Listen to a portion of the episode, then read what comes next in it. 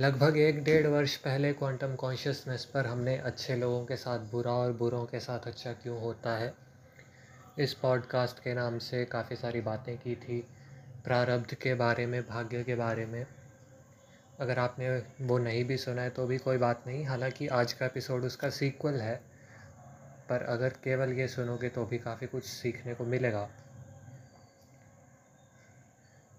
उस एपिसोड में हमने एक बेसिक सा एग्ज़ाम्पल लिया था कि अगर कोई है व्यक्ति जिसके भाग्य में ये लिखा है कि उसको एग्ज़ाम में फ़ेल होना है और फेल होकर के पीड़ा झेलनी है, परंतु यदि वो वर्ष भर पढ़ाई करता चला जाए, करता चला जाए तो वो पास हो जाएगा। ऐसी बहुत अच्छी संभावना है, क्योंकि वो पीड़ा जो उसको एग्ज़ाम के बाद मिलनी चाहिए थी, वो उसको वर्ष भर अपने कष्ट झेलते हुए, तप करते हुए झेल ही रहा था। ये काफ़ी यूज़फुल एग्ज़ाम्पल है इन द सेंस कि इससे बहुत सारे डाइवर्स क्वेश्चंस हैंडल हो जाते हैं। पर एक प्रश्न हैंडल नहीं होता। वो प्रश्न मेरे साथ भी कुछ दिन पहले उठा था। मुझे कोई हल्का सा रोग हो गया था। तो मेरे सामने प्रश्न था कि क्या मैं इसकी कोई दवा आदि ले लूँ या ना लूँ तो मेरे मन में बात उठी कि यदि अभी जो रोग हो रहा है, वो किसी बुरे कर्म के कारण है, उसका फल है और मैं उसको भोग करके अपने प्रारब्ध को क्लियर कर रहा हूँ ताकि आगे भक्ति में और उठ सकूँ, अहंकार आदि का नाश हो जाए। तो क्या मुझे दवा लेनी भी चाहिए या नहीं लेनी चाहिए? क्योंकि फिर तो अच्छी ही बात है। मैं यदि दवा ना लूँ, पीड़ा झेलता चला जाऊँ तो जल्दी जल्दी से भगवान के निकट पहुँचूँगा। तो ये बड़ा मनोरंजक सा क्वेश्चन मेरे मन में उठा। पर फिर मैंने थोड़ा सा खुद को अपने गुरुओं की वाणी पर टिकाया और फिर इसके ऊपर मंथन किया। देखो, कोई मनुष्य यदि अग्नि को छूता है तो उसका हाथ जलता ही जलता है। क्यों? क्योंकि अग्नि का भौतिक गुण ये है कि वो जलाएगी, परंतु अग्नि ऐसा कैसे कर पाती है? क्योंकि अग्नि के पीछे उस हाथ होता है, उसके अधिदैव का, यानी अग्नि देवता का। अतः ये बात समझनी चाहिए कि ये जो एग्ज़ाम्स वाला एग्ज़ाम्पल था, ये कोई सैडिज़म का खेल नहीं खेल रहे भगवान हमारे साथ कि हाँ अभी दर्द ले लो या वरना बाद में ले लो, पर दर्द तो तुम्हें लेनी पड़ेगी। भगवान हमें कोई दर्द दे करके मज़े लेने नहीं बैठे हैं। सीधी सी बात है, जैसे कुल देवता को प्रसन्न करके अपने प्रारब्ध को सुधारा जाता है, भक्ति करके प्रारब्ध को सुधारा जाता है, उसी ही प्रकार जननी जनित सनातन धर्म की मान्यता ये है कि जब हम औषधि आदि उपचार लगाते हैं तो जिस आधिभौतिक वस्तु का हम ग्रहण करते हैं, उसके अधिदैव की कृपा हम पर होती है, उसके कारण हमारे पाप कटते हैं। चलो, ये बात आप सबको समझ आ गई होगी, अच्छी बात है, मैं ऐसी आशा करता हूँ। अब इसको थोड़ा डीपर लेवल पर ले जाता हूँ, जिससे कि आपको विचार करने में, ब्रह्म को समझने में बहुत सहायता मिलेगी। अद्वैत वेदांत के आधार पर कह रहा हूँ, क्योंकि इस फिनोमिना की बेस्ट एक्सप्लेनेशन केवल और केवल अद्वैत वेदांत में ही है। अद्वैत वेदांत के अनुसार, ये जो अधिदैव होते हैं, इनकी अधिदैविक शक्ति कहाँ से आती है? इसका क्या रहस्य है? सीधा सा रहस्य ये है कि जिस प्रकार से दुर्गा, कृष्ण भगवान भगवान राम, लक्ष्मी माता, नारायण जी, ये सारे के सारे आत्मस्वरूप होने के कारण ब्रह्म स्वरूप हैं और तद अनुसार उनमें शक्तियाँ हैं, उसी ही प्रकार इन छोटे छोटे देवताओं में भी अनुग्रह स्तर की भिन्नता के कारण आत्म तत्व के तेज और बल की भांति भांति की पराकाष्ठा होती है। कुछ ऐसा समझ लो कि भाई जैसे जननी जनित जगत में माँ जो है हमारी, वो पाँच बेटे लेकर के बैठी हैं, या मान लो उन पाँच बेटों के नाम है, किसी का इंद्र है, किसी का अग्नि है, किसी का चंद्रमा है तो माँ जो है वो सबको रोटियाँ बांट रही हैं, यानी कि आत्म तत्व से बल निकले जा रहा है। अब उनमें से एक बालक जो है, उसकी प्रवृत्ति ऐसी है कि उसको तेज के प्रति बड़ी रुचि होती है, प्रकाश के प्रति रुचि होती है। एक है, उसको गतिशीलता बड़ी पसंद है तो तद अनुसार उसमें गुणों का भेद हो जाएगा। ये संबंध है अधिदैवों का, आत्मतत्व से, आत्मतत्व का ब्रह्म तत्व से और हम सब का।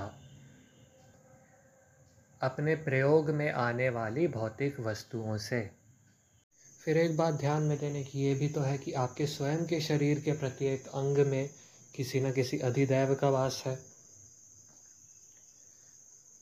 आपके नेत्रों में अग्नि देवता हैं, आपका मन चंद्र देवता की कृपा से है आपके पास। मन की जो भी शक्ति है, वो सारी की सारी उन्हीं देवता के अधीन है, वो जो रात को हमें चंदा मामा के रूप में दिखते हैं। ऐसा प्यारा सा हमारा धर्म है ऐसी ऐसी हमारी मान्यता है। अतः इस दृष्टि से भी मैं आप लोगों को कहूँगा कि अपने स्वास्थ्य को लेकर के सजग होना चाहिए। आजकल जो धार्मिक लोग होते हैं, वो स्वास्थ्य की बिल्कुल भी चिंता नहीं करते। वो सोचते कि हमें तो मोक्ष पाना है, हमें इस सब पे अधिक ध्यान नहीं देना चाहिए। अन्यथा आसक्ति हो जाएगी। सौभाग्य से यदि आप अद्वैत वेदांती हो तो आप बड़े अच्छे से इस बात को समझ सकते हो कि आपके शरीर की सेवा स्वस्थ होना हृष्ट पुष्ट होना, बलशाली होना भी क्यों आवश्यक है? इस बारे में थोड़े बहुत से मतभेद हो सकते हैं कि कौन से अंग में किस अधिदैव का वास है। परंतु यदि किसी व्यक्ति को पूरी विशिष्ट सूची चाहिए हो जो कि अधिकतर जगहों पर मान्य हो तो उसके लिए आप क्या कर सकते हैं? आप सूत संहिता का पाठ कर सकते हैं। वहाँ पर अच्छे से सूचीबद्ध करके दिया गया है कि कौन से अंग में कौन से अधिदैव का वास होता है? तो पिछले एपिसोड में ये बात उतने अच्छे से क्लियर नहीं हुई थी और कोई व्यक्ति यदि केवल उस एपिसोड को ही सुनता तो भी कितना भी दिमाग लगा ले, इस लेवल की समझ तक नहीं पहुँच पाता, ऐसा मैंने समझा। इस कारण से इसका सीक्वल बनाने का निश्चय किया। तो ये थी पहली बात। इसके अलावा एक और बात जो कि हेडिंग में भी है कि डाकिनी, पिशाचिनी जैसी भूतनियाँ, चुड़ैलें हम सब के पीछे लगी हैं। आपने बहुत सारे ऐसे लोग देखे होंगे जो कि संघर्ष तो करते होंगे, पर एंड मोमेंट पर जा कर के वो पतन को पा जाते होंगे। इसी प्रकार मेरा एक मित्र है, वो कहता है कि वो बचपन से देखता चला आ रहा है कि उसके जीवन के प्रतिवर्ष कुछ अमुक महीने होते हैं, जैसे जून से अगस्त तक वो बहुत अच्छे जाते हैं और उसके बाद कुछ अमुक महीने होते हैं जो कि बहुत गंदे जाते हैं। उन महीनों में चाहे वो अपने लेवल पर कुछ व्यापार करना चाहे वो डूब जाता है मम्मी पापा से लड़ाइयाँ हो जाती हैं, मित्रों से लड़ाइयाँ हो जाती हैं, ये सब उसका होता है। तो मैंने कहा कि ठीक है, ऐसा संयोग होना संभव है। पर मैंने जब विचार किया तो मेरे मन में प्रश्न उठा कि ऐसा संयोग फिर सद कैसे पाता होगा?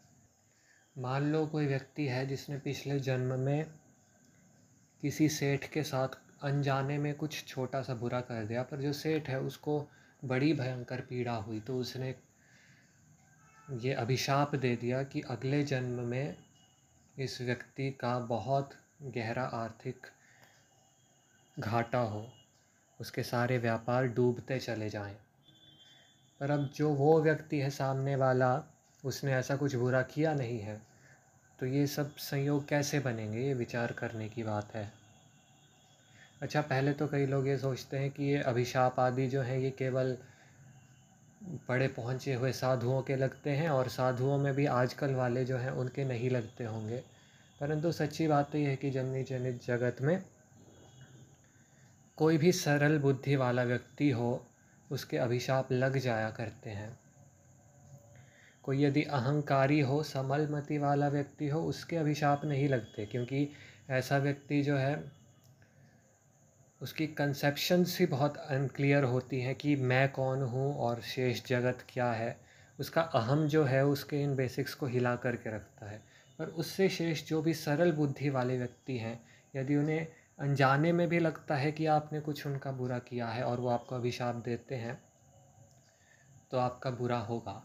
हालाँकि भेद ये होगा कि यदि आपने सही मायने में उनका बुरा नहीं किया है तो उस अभिशाप का आधा फल आपको लगेगा और आधा उनको लगेगा। आपकी गलती किस स्तर तक की थी, इससे आपको कितना पाप का फल लगता है, ये उस फल का गुरुत्व निर्धारित होता है। इसलिए यदि आप कोई सरल बुद्धि वाले व्यक्ति हो और आपके मन में विचार आ रहा है कि ये तो अच्छी बात पता लगी, अब तो मैं आज शाम को बैठ कर के अपने सारे दुश्मनों को गालियाँ देता हूँ तो भाई समझ जाओ, आपको भी लगेगा, इसलिए ये करने योग्य चीज़ नहीं है। पर सावधान रहो, अनजाने में यदि किसी अच्छे व्यक्ति का बुरा किया है तो। तो हम बात कर रहे थे कि किसी सेठ ने अनजाने में की हुई गलती के लिए ऐसा किया है, पर आपने कोई पाप नहीं किया है तो अब क्या होगा? अब भगवान ऐसा संयोग बनाएँगे ही कैसे कि बात वहाँ तक पहुँचे। इसके लिए ये डाकिनी, पिशाचिनी जैसी भूतनियाँ जो हैं, कार्यान्वित होती हैं। ये पास के मस्जिद में अजान शुरू हो गई है। अगर आप लोगों को सुनाई दे रही हो तो सॉरी, मैं क्या कर सकता हूँ इसमें? पर ये डाकिनियाँ और पिशाचिनियाँ क्या करेंगी? ये आपको पाप करने का प्रलोभन देंगी। कभी कभी क्या होता है? ऐसे ही राह चलते हमको अकेले में गिरा हुआ वॉलेट मिल जाता है या फिर कोई कामुक स्त्री मिल जाती है जिससे कि हमें लगता है कि अरे वाह, यहाँ तो कोई ख़तरा भी नहीं है और ये तो अपने आप को प्रस्तुत कर ही रही है तो यदि कर ले तो किसी को पता नहीं चलेगा। तो हमारा मन जो है उसमें ऐसा चोर होता है कि वैसी भावना करने लगता है कि हाँ ये पैसे तो हमारे पास भगवान ने ही भेजे हैं। इनको तो उठा ही लेना चाहिए, सावधान। वो पैसे भगवान ने नहीं भेजे होते। वो डाकिनी और पिशाचिनी आदि ने भेजे होते हैं, ताकि वो उठाने से आपको पाप लग जाए। भगवान को जब कृपा करनी होती है तो वो ऐसे ऐसे साधन नहीं लगाते। यदि आप दरिद्र हो, अति दरिद्र हो और आपको सच में पैसों की ज़रूरत है तो वो किसी सच्चे पक्के तरीके से आपको पैसे दिलाएँगे, ऐसा करेंगे। यदि आप दरिद्र नहीं हो तो ये पैसे आदि का वो प्रपंच नहीं रचते। भगवान कोई ऐसा कार्य करते हैं जिससे कि आपको सीधे सीधे तौर पर, भावनात्मक स्तर पर आनंद की प्राप्ति हो, जो कि आपके अहंकार के स्तर को भी गिराए और आपकी भावना का शोधन करे। अच्छा कई लोग कहेंगे कि अहंकार है या नहीं है, ये कैसे पता लगे? तो बात ये भी है कि अहंकार जो है वो एक बाइनरी सी चीज़ नहीं है। हम सब में थोड़ा थोड़ा सा होता ही है। अधिकतर लोगों में। यदि पूरी तरह चला गया तब तो मुक्त हो ही जाएँगे। इसीलिए किस एक्सटेंट तक का ये अहंकार है, इससे ये डिटरमिन होता है कि किस एक्सटेंट तक आपका अभिशाप जो है वो बाहर को एक्टिवेट होगा। और फिर उसके बाद सामने वाले की उसमें कितनी गलती है, इससे डिटरमिन होता है कि वो जो पाप बाहर इन्फोर्स हो गया है, वो कितना आपको लगेगा और कितना सामने वाले को लगेगा। ये गणित है। तो आशा करता हूँ आज के एपिसोड में आपको कुछ बहुत अच्छी अच्छी चीज़ें सोचने में मिली होंगी मतलब फ़ूड फॉर थॉट मिला होगा, यदि ऐसा है। तो मैं आपका आभार व्यक्त करता हूँ और आने वाले जीवन में इन सब बातों को जानने के बाद आप जो पुण्य कर्म करेंगे, मैं उनके लिए भी आपका आभार व्यक्त करता हूँ। सुनने के लिए बहुत बहुत धन्यवाद। जय लक्ष्मी नारायण।